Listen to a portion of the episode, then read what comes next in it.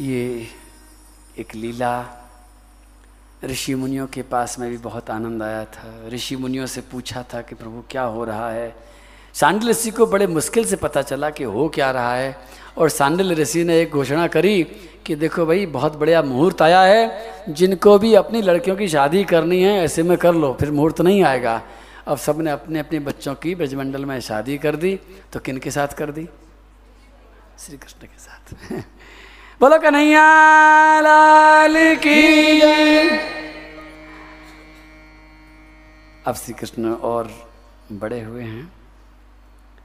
बड़े होने के साथ में ही बछड़े नहीं चराते, अब गैया चराते हैं। और गैया के साथ साथ में एक दिन एक लीला हुई है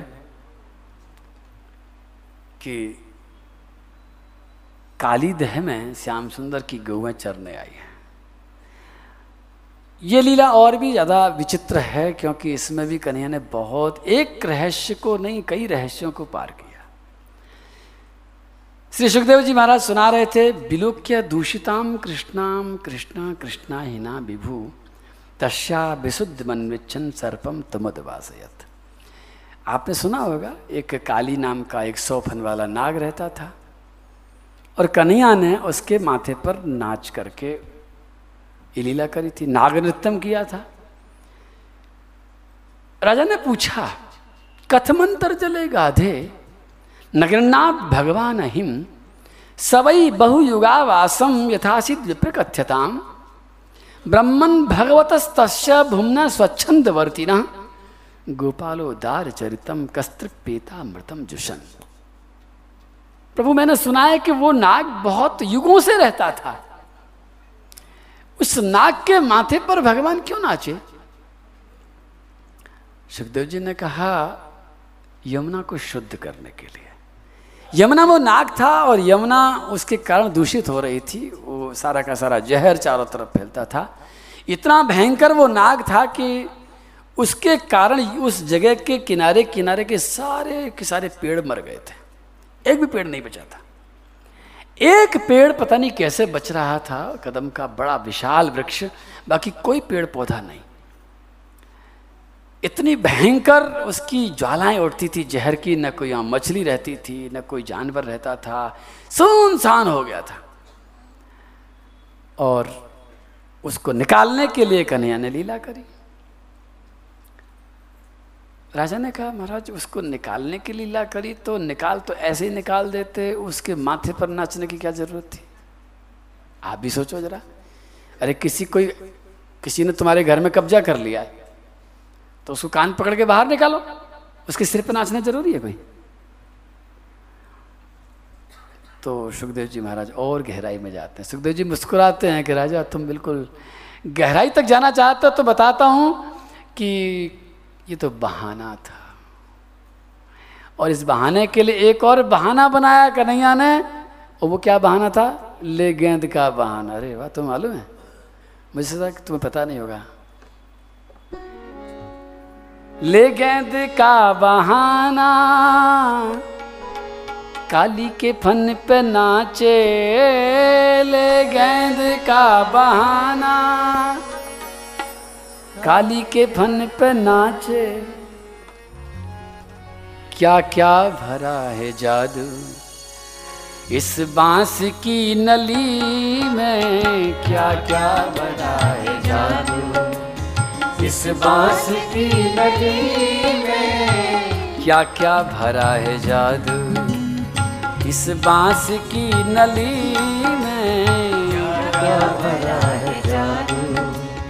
इस बास की नली में। किस चीज़ की कमी है मोहन तेरी गली में। किस चीज़ की कमी है मोहन तेरी गली में। क्या रहमतें भरी हैं तेरी नज़र भरी में। क्या रहमतें भरी तेरी नज़र भरी में किस चीज़ की कमी है?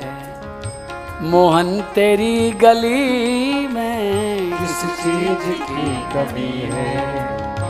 मोहन तेरी गली में क्या रहमतें भरी हैं?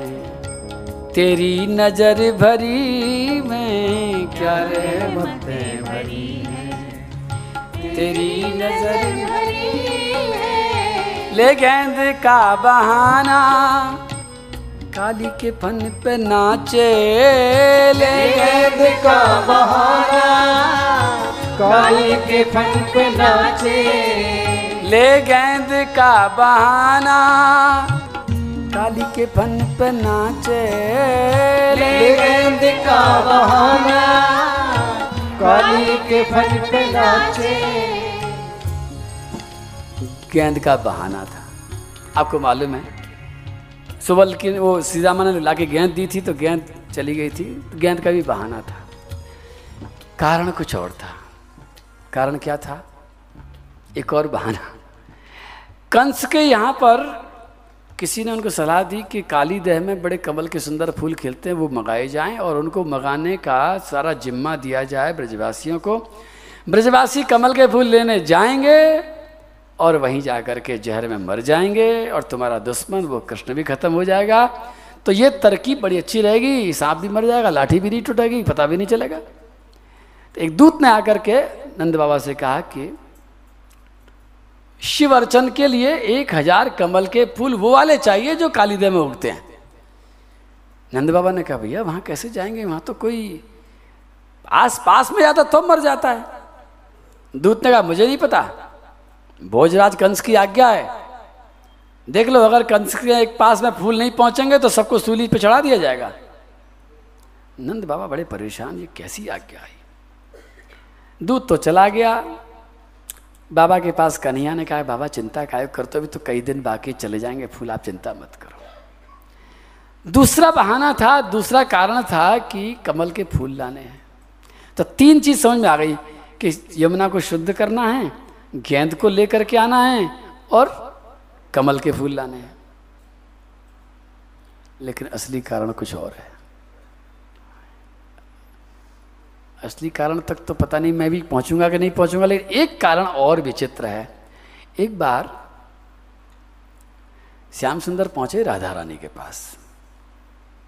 सखियाँ पास में बैठी थी, राधा रानी विराजमान थी। और कन्हैया अकेले जा कर के राधा रानी से बोले कि मुझे नाचना सिखा दो। राधा रानी ने कहा, नाचना? अरे, नाचना हम लड़कियों का काम है। तुम काय को नाचो, तुम नचाओ दुनिया को। और मुझे मालूम है कि तुम्हारे कारण पूरे ब्रह्मा जैसे लोग नाचते हैं, नक्षत्र नाचते हैं। ऐसा करो, कृष्ण, आप नचाते रहो, दुनिया नाचती रहे, लेकिन तुम नाच करके मेरा नाम खराब मत करो। कमर लचकाओगे ताथे ही ताथे ही करोगे, दुनिया वाले कहेंगे, देखो राधा रानी ने को भी नाचना सिखा दिया। मैं नहीं सिखाऊँगी। कन्या ने कहा, सिखा दो ना, किशोरी जी, मेरे को सब कुछ आता है, बंसी बजाना आता है, गाना भी आता है, गैया चराना भी आता है, नाचना नहीं आता है, आपको नाचना आता है, मुझे सिखा दो। तो राधा रानी ने गुस्से में आ करके ललता जी से कहा, ललता, हाथ पकड़ करके बाहर छोड़िया इनको। जिद ज़्यादा कर रहे हैं। ललता जी ने कन्या का हाथ पकड़ा और कुंज से बाहर छोड़ दिया। अब कन्या बेचारे चुप। इंसल्ट की तो चिंता नहीं है, लेकिन मन में नाच सीखने की आई और किशोरी जी ने नाचना नहीं सिखाया तो चले गए। और दूर जाकर के मालती लता की कुंज के बीच में अपने ही कल्पना से श्री किशोरी जी की एक मूर्ति बनाई। कलियों से, फूलों से और पत्तों से। मूर्ति बना करके, राधा रानी की प्रतिमा बना करके, उस प्रतिमा को प्रणाम करके और प्रतिमा में ही राधा रानी का आह्वान करके, किशोर जी, अब मुझे नाचना सीखना है। आपसे ही सीखना है और किसी से नहीं सीखना। आप मेरे को अब नाचना सिखाओ।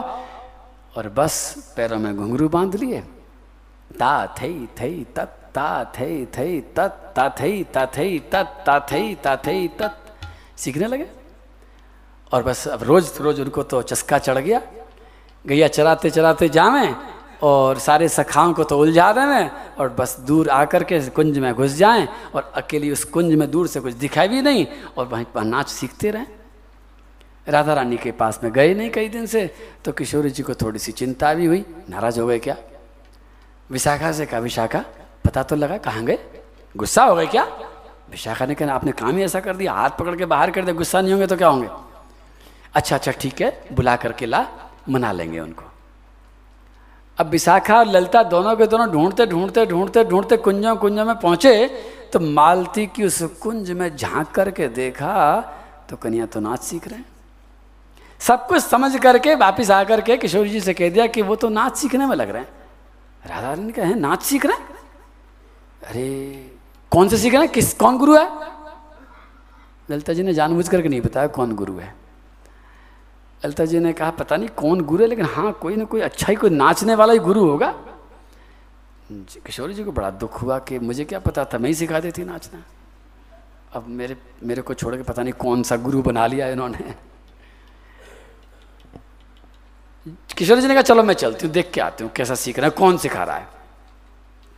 और उस मालती की कुंज में जब आकर के ललिता विशाखा के साथ में किशोर जी ने देखा तो अपनी ही प्रतिमा को देख करके पहचान भी लिया और प्रसन्न भी हो गई।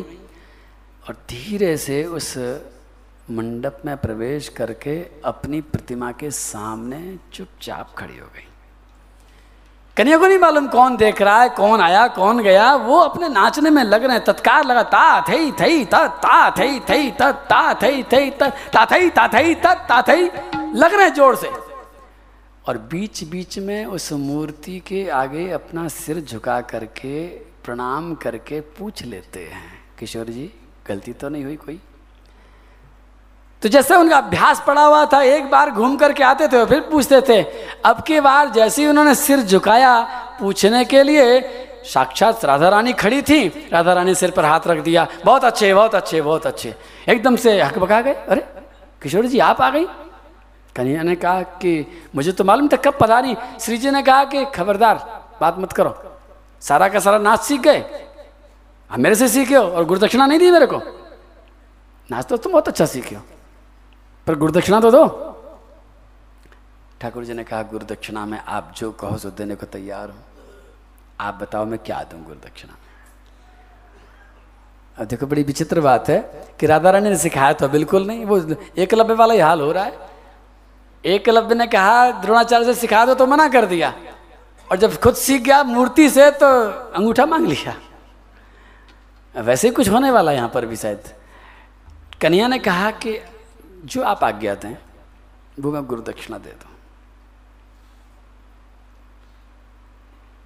ये गुरुदक्षिणा की बात आ रही तो मेरा ही मन मचल रहा है। मैं भी तुमसे कुछ मांग लूँ क्या? आज अंतिम दिन है आज।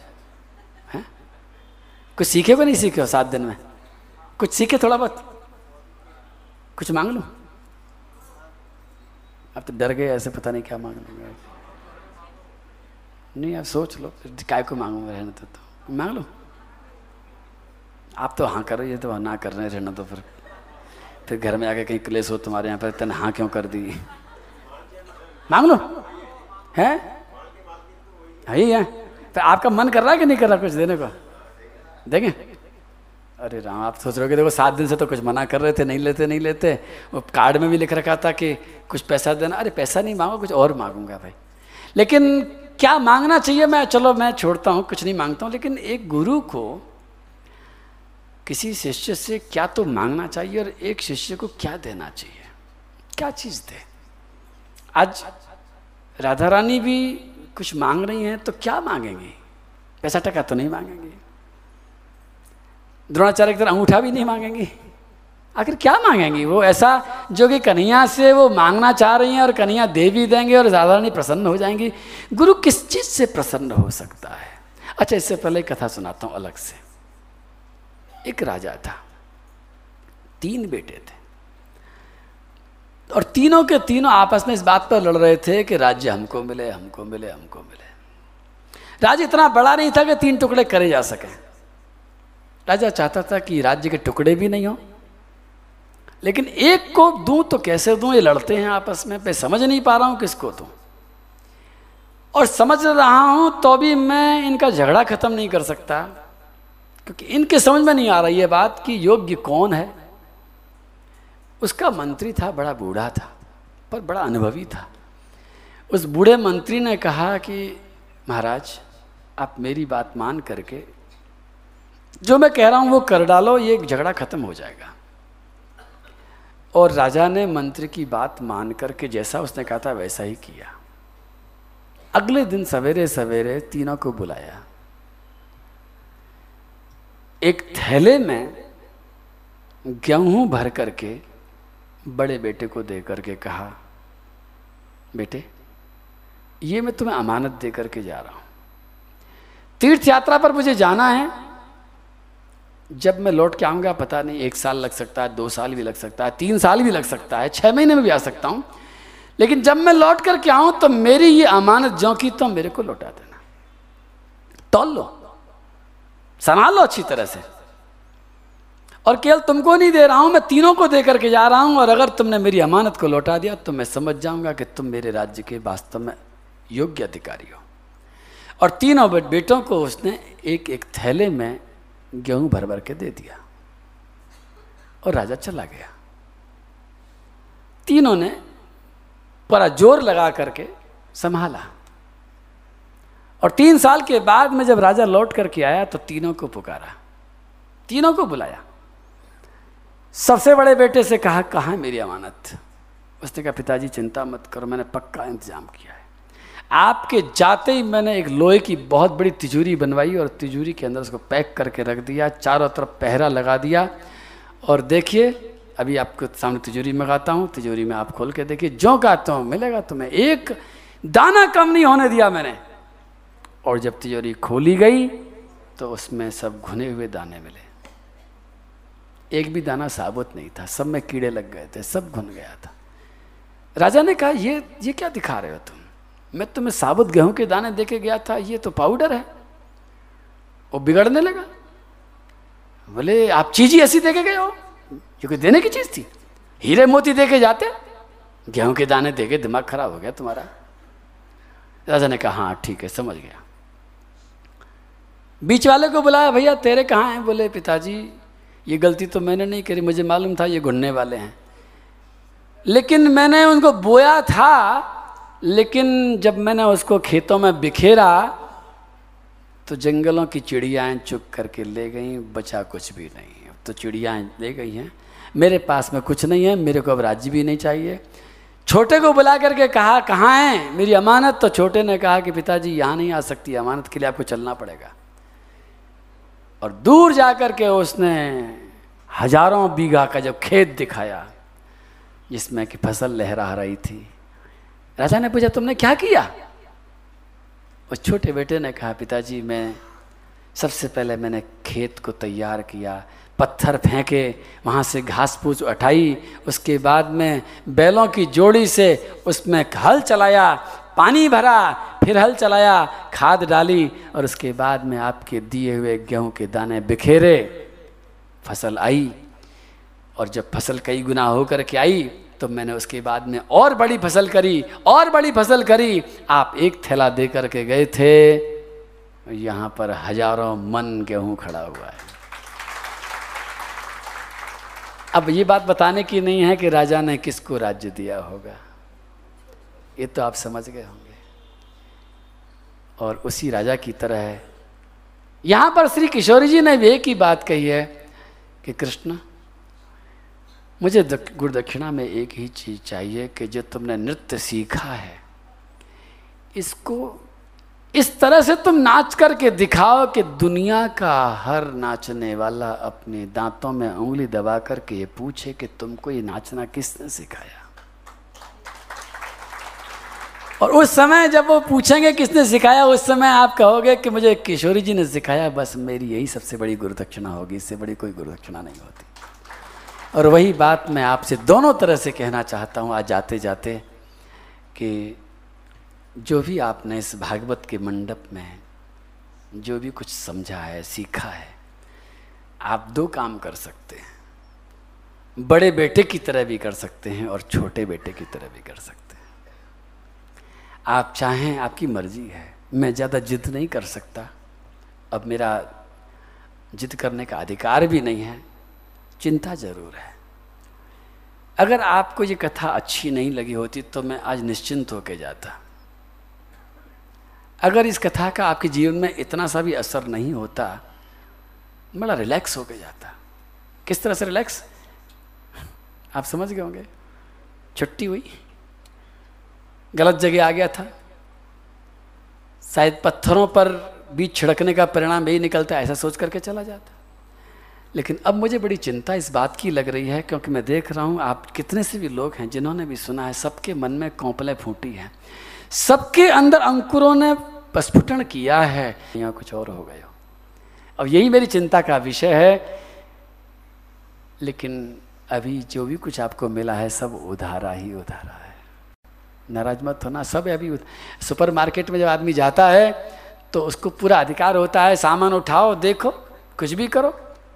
लेकिन बिना पेमेंट के जब वो बाहर निकलता है तो वहीं रुकवा लेता है कि सब इसका आपने बिल नहीं कटवाया, इसको यहीं रख दीजिए। बोले, क्यों? इतनी देर से तो हम खेल रहे थे खिलौने से। बोले, इतनी देर अंदर अंदर खेल लिया, बाहर नहीं ले जा सकते आप इसको। मुझे भी वही चिंता है कि अभी तो आप सुपर भागवत की छाया में बैठे थे। अभी आपके पौधे नर्सरी के अंदर थे। नर्सरी में पौधा रहता है तो बड़ा चमकता रहता है। आपने देखा होगा। लेकिन जब घर में लगाया जाता है, फिर उसकी आफत आती है। उसके बाद उसकी केयरिंग की बहुत ज़रूरत पड़ती है। तो अब कल के बाद अब आप जिम्मेदार हैं, आप दो काम कर सकते हैं। चाहें तो इन बातों को केवल जमा करके रख लें। जैसे मैं किसी को एक गुलाब का फूल दूँ, टहनी समेत। कलम आती ना गुलाब का टहनी समेत फूल दूँ किसी को कि भैया ये लो, ये कलम है। फूल मत देखना। फूल तो केवल प्रमाण के लिए है, ये मैंने कलम दी है, इसको घर जा कर के किसी ज़मीन में, किसी गमले में, किसी जगह पर लगा देना, पानी डाल देना, खाद डाल देना, और चारों तरफ़ से इसकी बाढ़ बना देना। ये एक गुलाब नहीं है, ये गुलाबों का पेड़ बन जाएगा, ये हज़ारों हज़ारों गुलाब निकलेंगे। मैं कहूँ किसी से, आपसे ही कहूँ। वो दो काम कर सकता है कि वो चाहे तो उस गुलाब को अपने जूड़े में लगा ले, चाहे तो अपने कोट में लगा ले, चाहे तो घर की मेज की उस पॉट पर लगा ले। दो तीन दिन तो गुलाब अच्छा दिखाई पड़ेगा, खुशबू भी देगा, लेकिन धीरे धीरे धीरे धीरे गुलाब भी मुरझा जाएगा और वो डंडी भी सूख जाएगी और कचरा बन करके कहीं ना कहीं फिक जाएगी। लेकिन जब मैं दोबारा उससे कहूँगा, भैया, गुलाब कहाँ है? बोले, महाराज जी जब आपने दिया था। अब आप दोबारा फिर दे दो, पता नहीं है कहाँ चला गया। लेकिन अगर किसी व्यक्ति ने थोड़ी सी हिम्मत करके उसको कहीं रोप दिया और पानी डाल दिया और उसकी थोड़ी सी बाढ़ लगा ली तो एक गुलाब नहीं होगा। अनेक अनेक गुलाब हो जाएँगे। खुशबू ही खुशबू फैल जाएगी चारों तरफ़। वो चाहे तो वो दूसरों को दे सकता अकेले भैया। वो भागवत में से लेकर के आया था, बड़ी बड़ी टहनी फूट रही हैं, एक टहनी तू लेके चला जा।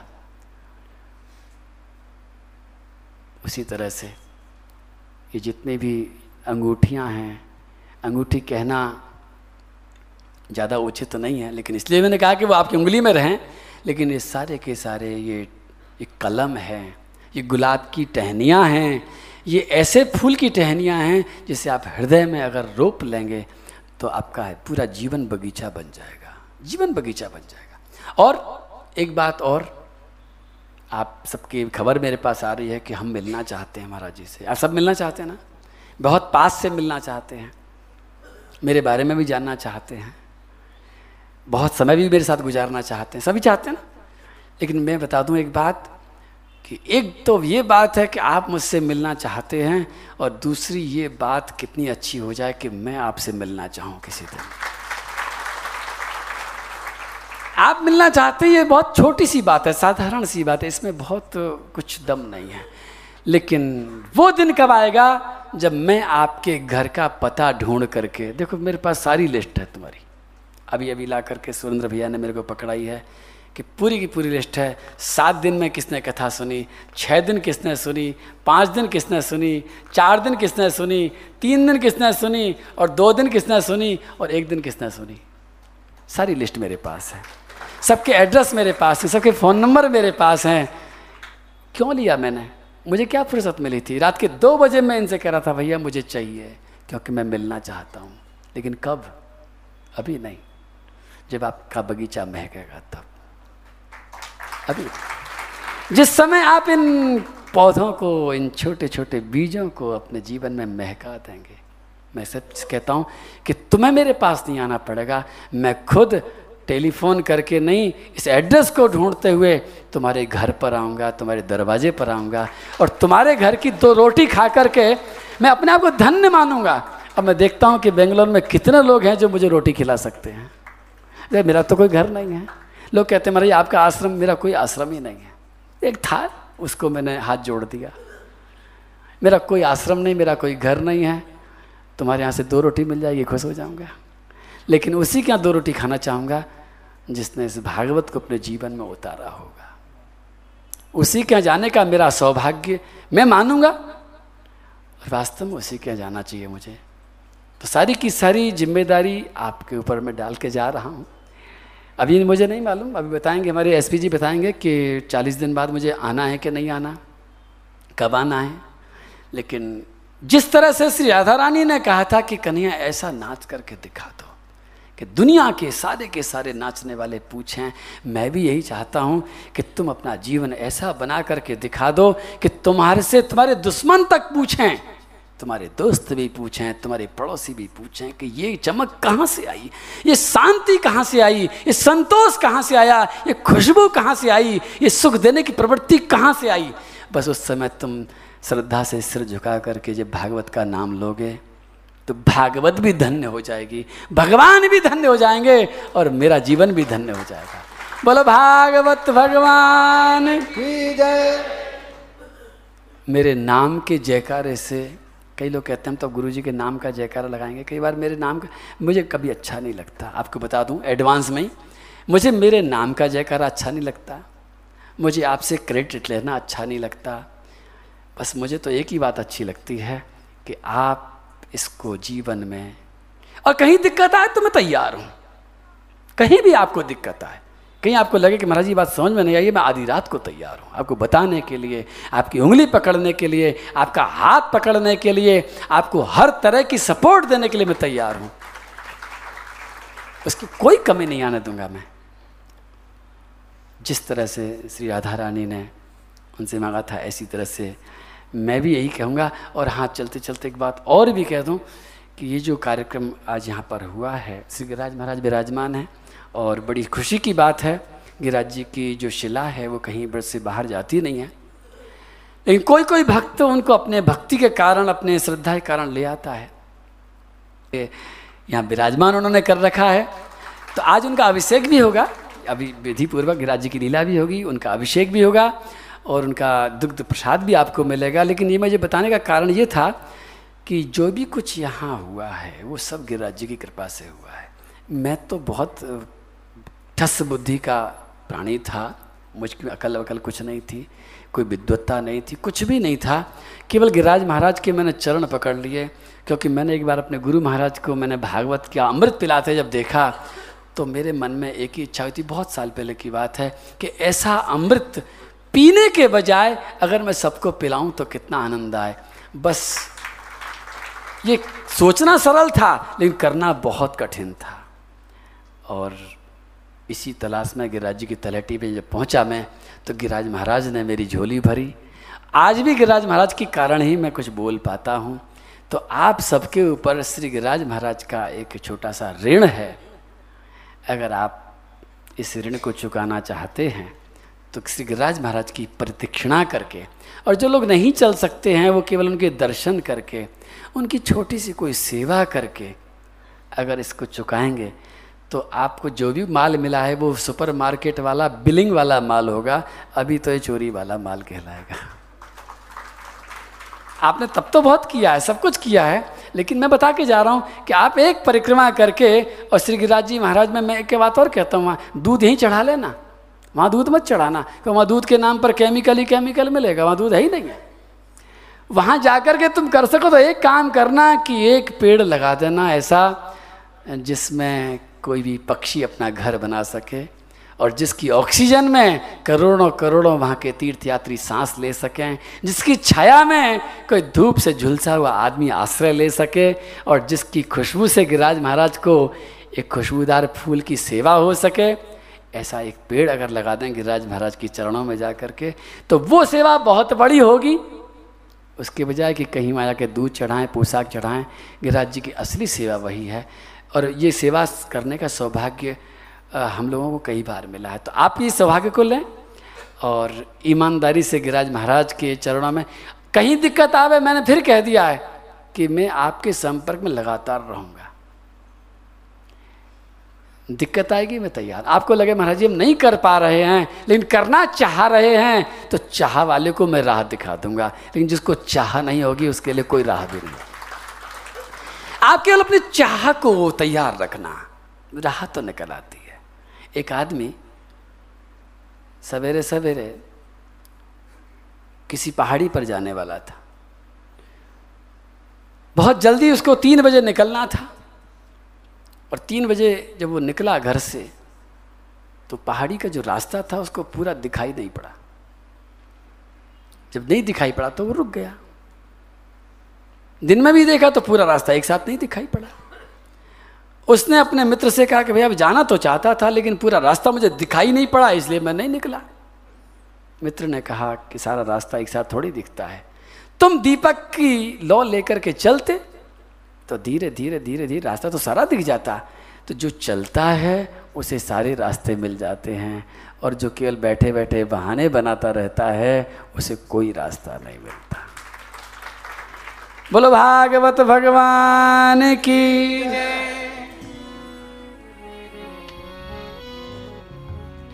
देखो कालिया के फन पर नाचत कन्हैया। देखो कालिया के फन पर नाचत कन्हैया। देखो कालिया के फन पर नाचत कन्हैया। देखो कालिया के फन पर नाचत कन्हैया। सारे जग को नचैया सारी सृष्टि को रचैया। जग को नचैया सारी सृष्टि को नचैया। सारे जग को नचैया सारी सृष्टि को रचैया। को नचैया सारी सृष्टि को नचैया। देखो कालिया के फन पर नाचत कन्हैया। देखो कालिया के फन पर नाचत कन्हैया। मैंने बिना भूमिका के ही भजन गाना शुरू कर दिया है, क्योंकि मैं जानता हूँ, आपको सब मालूम है। श्री राधा रानी ने मांगा था ये गुरुदक्षिणा का अवसर और कन्या ने दिया। सब लोग कन्या ने कहा, यशो, राधा जी, मैं नाक के माथे पर नाच करके दिखाऊँगा। सब लोग ज़मीन पर नाचते हैं, फर्श पर नाचते हैं, स्टेज पर नाचते हैं, जंगल में नाचते हैं, लेकिन काली के फन पर नाचने की कला श्याम सुंदर ने करके दिखाया। देखो कालिया के फन पर नाचत कन्हैया। देखो कालिया के फन पर नाचत कन्हैया। देखो कालिया के फन पर नाचत कन्हैया। देखो कालिया के फन पर नाचत कन्हैया। एक सेकंड में आप जरा सी कल्पना कीजिए जरा भाव में डूबिए कि समय कौन सा है। ये दिन की लीला नहीं है, रात की लीला है। जिस समय कन्हैया की वो ग्वाल बाल, वो चलते चलते आए थे और साथ में गैया भी थी और गौएँ उस जहरीले पानी को पी चुकी थी और मर गई थी एक बार फिर से तो कन्हैया ने उनको तो जीवित कर दिया और उसी दिन ये लीला करी थी और कन्हैया स्वयं उस जहरीले पानी में कूद पड़े थे। तं चण्डवेगविषवीर्यमवीक्षतेन दुष्टां नदीं च खलसंयमनावतारः। कृष्णा कदम्बमधिरुह्य ततोतितुङ्ग मा स्फोट्यगाढरसनोन्यपतद्विशोदे कन्हैया उस जहरीले पानी में कूदे थे और कूद करके उस नाक के पास भी पहुँचे थे, लेकिन इधर की तरफ़, दूसरी तरफ़ क्या हुआ था कि सारे ब्रजवासी लोगों को पता चला कन्हैया डूब गए हैं। रात हो गई थी। ब्रजवासी लोग दौड़े दौड़े, भागे भागे, बड़े व्याकुल होकर के नदी किनारे पहुँचे, यमुना जी किनारे पहुँचे, देखते हैं कि गौएँ बेचारी मूर्छित हैं। ये मूर्छा, जहर वाली मूर्छा नहीं है। ये मूर्छा कन्हैया की बिरह की मूर्छा है। कन्या को नहीं देखा, सब मूर्छित हो गए। और सारे की सारी गोपियाँ, बरसाना, नंदगांव, सब जगह से आकर के एकदम किनारे पर सब के सब खड़े हैं, ढूंढ रहे हैं, कन्हैया कहाँ है, कन्हैया कहाँ है। पता चल गया, अंदाज लग गया, कन्हैया तो कालीदेव में डूब गया है। और कालीदेव में डूबने के नाम से सारी की सारी गोपियाँ, यशोदा, रोहिणी, नंद बाबा, सबके सब आत्महत्या करना चाहते हैं, डूब करके। उसी समय बलराम जी ने सबको रोका। बलराम जी ने सबको समझाया, आप चिंता मत करो बाबा आप कन्हैया को मारने वाला जहर दुनिया में नहीं बना। मैं कह रहा हूँ, कुछ नहीं होगा, आप थोड़ी देर रुको। लेकिन कोई मानता नहीं है। तो अंत में बलराम जी ने एक क्षण के लिए अपना हज़ार फन वाला रूप एक क्षण से भी कम के लिए प्रकट किया और एक हल्की सी फुंकार मार करके सबको बेहोश कर दिया। सारी गोपियाँ, गोप, सब बेहोश। अब यमुना के किनारे पर किसी को भी होश नहीं है, रात्रि का समय है और रात्रि में कन्हैया वो उस गहरे पानी में चलते चलते उस नाग के पास पहुँचते हैं, अपने चरणों की ठोकर से नाग को जगाते हैं। नाग पत्तियों से बात भी करते हैं और अंत में उस नाग के सौ फनों के ऊपर खड़े हो जाते हैं। नाच की तैयारी के लिए। और जब कन्या नाचने को तैयार हैं तो आकाश के सारे देवी देवता भी अपने बाजे लेकर के तैयार हैं। तम नर्तमुद्यतमवेक्ष तदा तदीय। गंधर्व सिद्ध सुरचारण देवबद्ध प्रीत्या मृदंग पणवानकवाद्य गीत। पुष्पोपहार नुतिभि सहसोपसेदु। कन्या को नाचने में तैयारी देख करके सारे के सारे आकाश के जितने बाजे बजाने वाले हैं सब लोग फूलों की वर्षा कर रहे हैं। देखो कालिया के फन पर नाचत देखो कालिया के फन पर नाचत कन्हैया। देखो कालिया के फन पर नाचत कन्हैया देखो कालिया के फन पर नाचत कन्हैया नंद जी जाके बाबा यशोदाया की मैया। के बाबा यशोदाया की मैया। बोलो कृष्ण कन्हैया बोलो कृष्ण कन्हैया।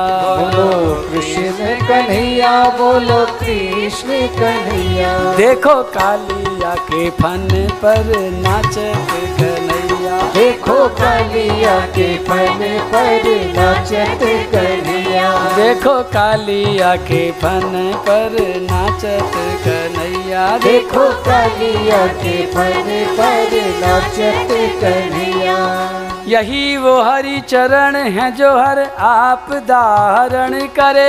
आप हरण करे। जो तीनों लोक नाप दे जो गंग अवतरण करे। गंग अवतरण करे। अनादि से सुरादि इंद्र सर्वदा स्मरण करे। सर्वदा स्मरण करे। है नाग भाग्यवंत जिस पे नृत्य ये चरण करे। गीत ये चरण करे है नाग भाग्यवंत जिस पे नृत्य ये चरण करे। नृत्य ये चरण करे।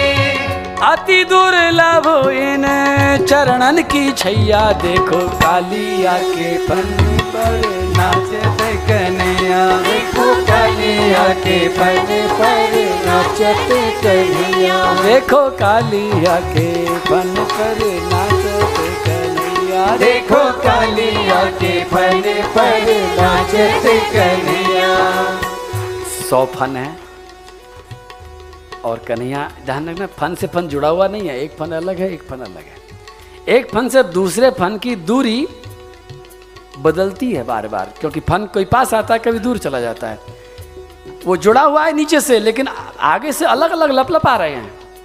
कभी एक फन दूसरे से एक फुट दूर भी है तो कभी एक मीटर दूर भी है और कभी एक इंच दूर भी है। सौ फन है, एक दो नहीं है। कन्या कैसे हिसाब लगा रहा है। कन्या का हिसाब बहुत सीधा है। यद्यत क्षीरो न नमतिंग सतैक शीर्षना ध्यान करना। यद्यत क्षीरो न नमतिंग सतैक शीर्षना तत्तन ममर्द खरदंड धरोंग्र पातई एक ही हिसाब है कन्या का। कि जौन सा फन ऊपर को उठता है, तनते हुए कन्या की चरणों की ठोकर उसी पर पड़ती है। जो फन झुक जाता है, कन्हैया की ठोकर से बच जाता है। जीवन में भी समझ लेना, तनोगे तो ठोकर खा जाओगे, झुकोगे तो बच जाओगे। हथौड़े का एकमात्र, ये भी मंत्र ध्यान रख लेना, झुके रहोगे तो बहुत बचोगे। ये हथौड़ा चलाना तुम्हें सिखा दिया है मैंने। पोजीशन ले लेना तुरंत। एक तरह से और बताता हूँ मैं कई बार हथौड़े की बात पर कहूँ कि जब भारत की सेना, किसी देश की सेना जब सीमा पर लड़ने के लिए खड़ी रहती है और सामने से आवाज़ आती है, धाएँ तो वो खड़ी नहीं रहती। वो तुरंत लेट जाती है। पोजीशन ले लेती है। अगर खड़ी रह जाएगी सेना तो छाती में गोली लग जाएगी और मर जाएगी। लेकिन जब वो लेट जाती है, लेट करके, झुक करके वो अपने सामने वाले सैनिक पर गोली चलाने की स्थिति में आती है और अपने आप का बचाव करती है, उसी तरह से मैं आपसे कहूँ कि यदि कोई आपकी तारीफ़ करे तो समझ लेना धाएँ की आवाज़ आ गई है। अगर खड़े रह गए तो छाती में गोली लग जाएगी। आपको कोई क्रेडिट दे आपकी कोई भी किसी तरह से भी तारीफ़ करे, तुरंत पोजीशन ले लेना, तुरंत झुक जाना चरणों में। धन्यवाद मत कह देना। थैंक यू से काम मत चला लेना। ये थैंक यू तो मैं कहीं का नहीं छोड़ेगा। एक, अभी किसी दिन की बात है, मैंने किसी की तारीफ़ करी, उसने कहा, महाराज जी थैंक यू अरे, मैंने कहा, ये क्या कर दिया था ना भैया? ये थैंक यू नहीं पोजीशन लो, झुक जाओ। तो ये हथौड़ा बहुत काम आएगा। भगवान भी कह रहे हैं ये लीला भी कह रही है, तत्तन ममर्द खरदंड धरोंग्र पातई कन्या की आदत है, जो झुकता नहीं है, उस पर चरणों की ठोकर पड़ती है। फन फट जाता है। काली का फन फट जाता था, और फन के फटते ही उसमें से खून की पिचकारी छूटती थी और वो खून की पिचकारी कन्हैया के चरणों को रंग डालती थी। दूर से देखने में ऐसा लगता था जैसे राधा रानी ने कन्हैया के चरणों में गुलाल उछाल दिया हो। रात्रि का अंधकार है चारों तरफ़ कुछ दिखता नहीं है। सारे ब्रजवासियों को बलराम जी ने उठाया है सबको जागृत किया है और सबको ये कहते हुए बुलाया कि देखो काली आके काली देखो काली आके देखो काली आके फल पर नाचत कन्हैया। देखो काली आके हे कन्हैया तने उस कालिए को तो मर्दन कर दिया। मेरी विनती है, श्याम सुंदर, हमारे मन में भी एक कामना का काली रहता है। उसके सौ फन नहीं है, पता नहीं कितने हज़ार फन हैं। जिस तरह से तुमने अपना नृत्य करके उस काली को निकाल करके यमुना को स्वच्छ कर दिया था, हे श्री कृष्ण हमारे अंदर की इस यमुना को भी आप स्वच्छ कर दो, इस कामना के काली को समाप्त कर दो। अपने चरणों की ऐसी ठोकर मारो कि ये कामना का सर्प हमेशा हमेशा के लिए निर्विष हो जाए। इसके भी फन फट जाए, इसका अहंकार चला जाए। इसने हमें दूषित कर रखा है। तत्तन ममर्द खरदंड धरोंग्र पाते। मैंने कहा कि रात्रि का अंधकार है। सारे ब्रजवासी लोग देख रहे हैं श्याम सुंदर को, लेकिन कन्या अंधेरे में दिख कैसे रहा है?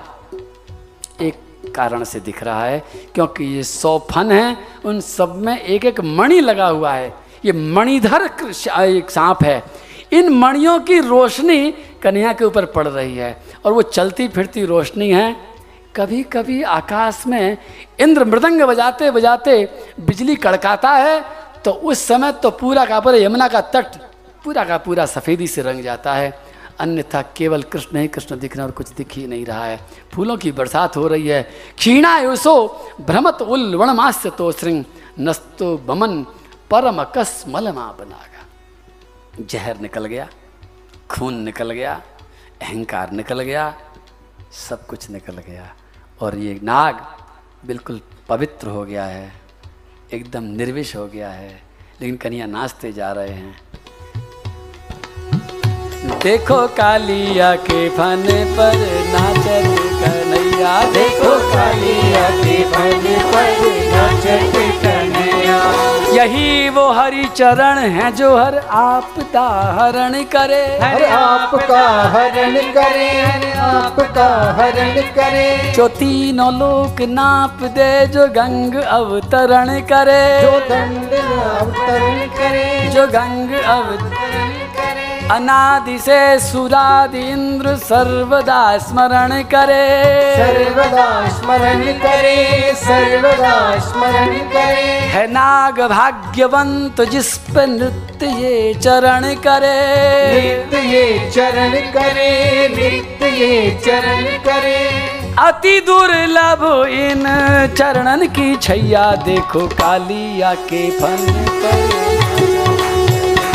देखो कालिया के पद पर नचत कलिया देखो कालिया के फन पर नाचत कलिया। देखो कालिया के पद पर नचत कलिया देखो कालिया के फन पर नाचत कलिया देखो कालिया के पद पर नचत कलिया देखो कालिया के फन पर नाचत देखो कालिया के पद पर नचत कलिया बोल कन्हैया लाल की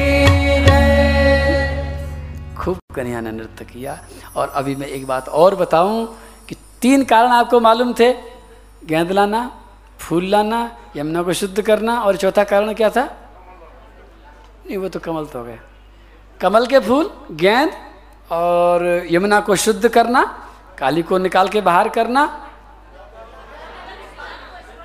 राधा रानी को? हाँ। अभी एक चीज़ और बाकी रह गई। राधा रानी की बात भी बहाने बाजी। राधा रानी भूखी है क्या? अपने नाम की भूखी थोड़ी है। वो भी लीला का एक अंग है। सच्ची बात तो ये है कि ये सारी लीला हमारे और आपके लिए करी है। ये जीव, ये प्राणी। आपने ध्यान नहीं दिया कि अगर कन्हैया लाल जी इनविटेशन कार्ड छपवाते कि मैं नाच का प्रोग्राम कर रहा हूँ, सब लोग देखने आ जाना तो सब सब लोग देखने आते क्या? कोई नहीं आता। सारे ब्रजवासियों को उस नृत्य में डुबाने के लिए और आज तक हमारे और आपके उस चित्त को अपने उस लीला में डुबाने के लिए नृत्य किया है। ये जीव, ये प्राणी जिसका मन जो भटकता है इधर से उधर, भगवान की हर लीला का उद्देश्य यही है कि उनका चित्त चुरा लें। चित चित चोर भगवान की लीला है। भगवान ने वो नित्य रोकने वाले तो नहीं थे, लेकिन नागपतियों ने कहा कि महाराज मर जाएगा मर जाएगा तो रोक लिया।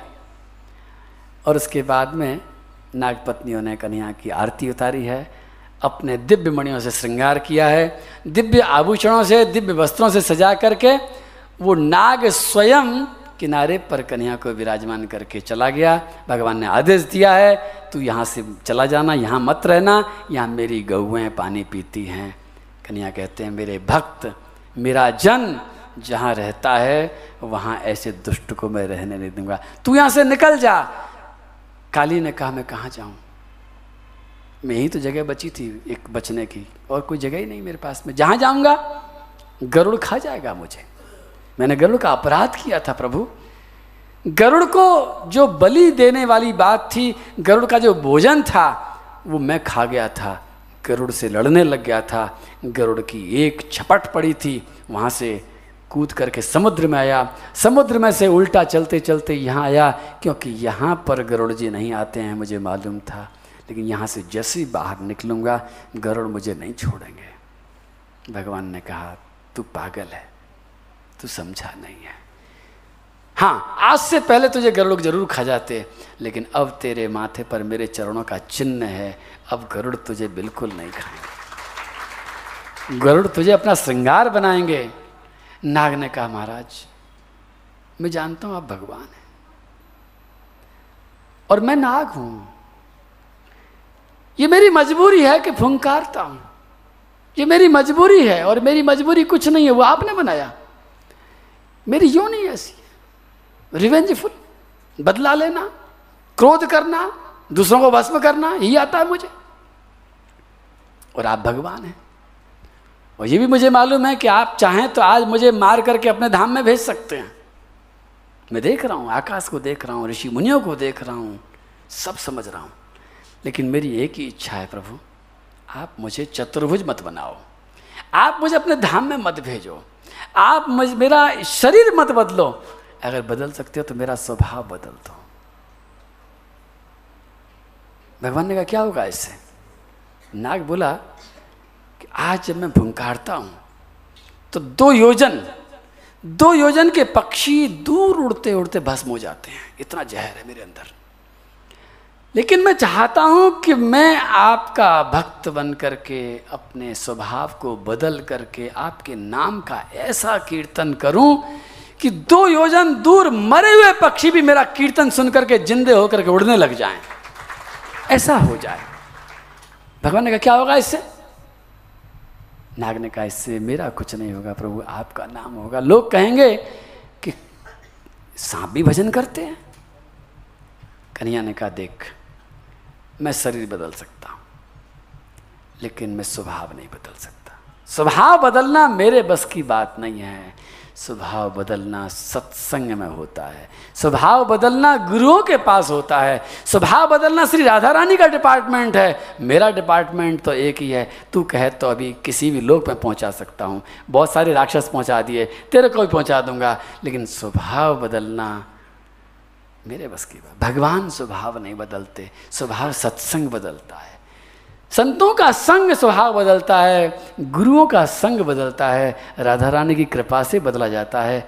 और तब भगवान ने कहा, कर तेरे को स्वभाव बदलवाना है तो तू काग भुसंडी के पास जाकर के बैठ, सुखदेव के पास जाकर के बैठ, गरुड़ के पास जाकर के बैठ, वहाँ कथा सुन। कथा से स्वभाव बदलता है और ये जाता है भगवान को छोड़ करके। ये जा रहा है। रात्रि का समय है, मैया यशोदा बहुत चिंता कर रही है। सब लोगों ने गले लगाया है कन्हैया को। सबको मौका मिल गया है। हर गोपी ने, हर ग्वाल ने, हर गोप ने ऐसा लगा हमारा खोया हुआ कन्हैया वापस आ गया। मध्य रात्रि खाने पीने का कोई इंतज़ाम नहीं है। मैया को चिंता है, भूख लगी होगी सबको। लौट के भी जाने की हिम्मत नहीं है, सब थक गए हैं। मैया ने तुरंत इंतज़ाम किया है, गैया वहीं थी। कमल के पत्ते थे और कमल के पत्ते के दोने बना बना करके गऊ को दूह करके सबने दूध पिया है, विश्राम कर रहे हैं।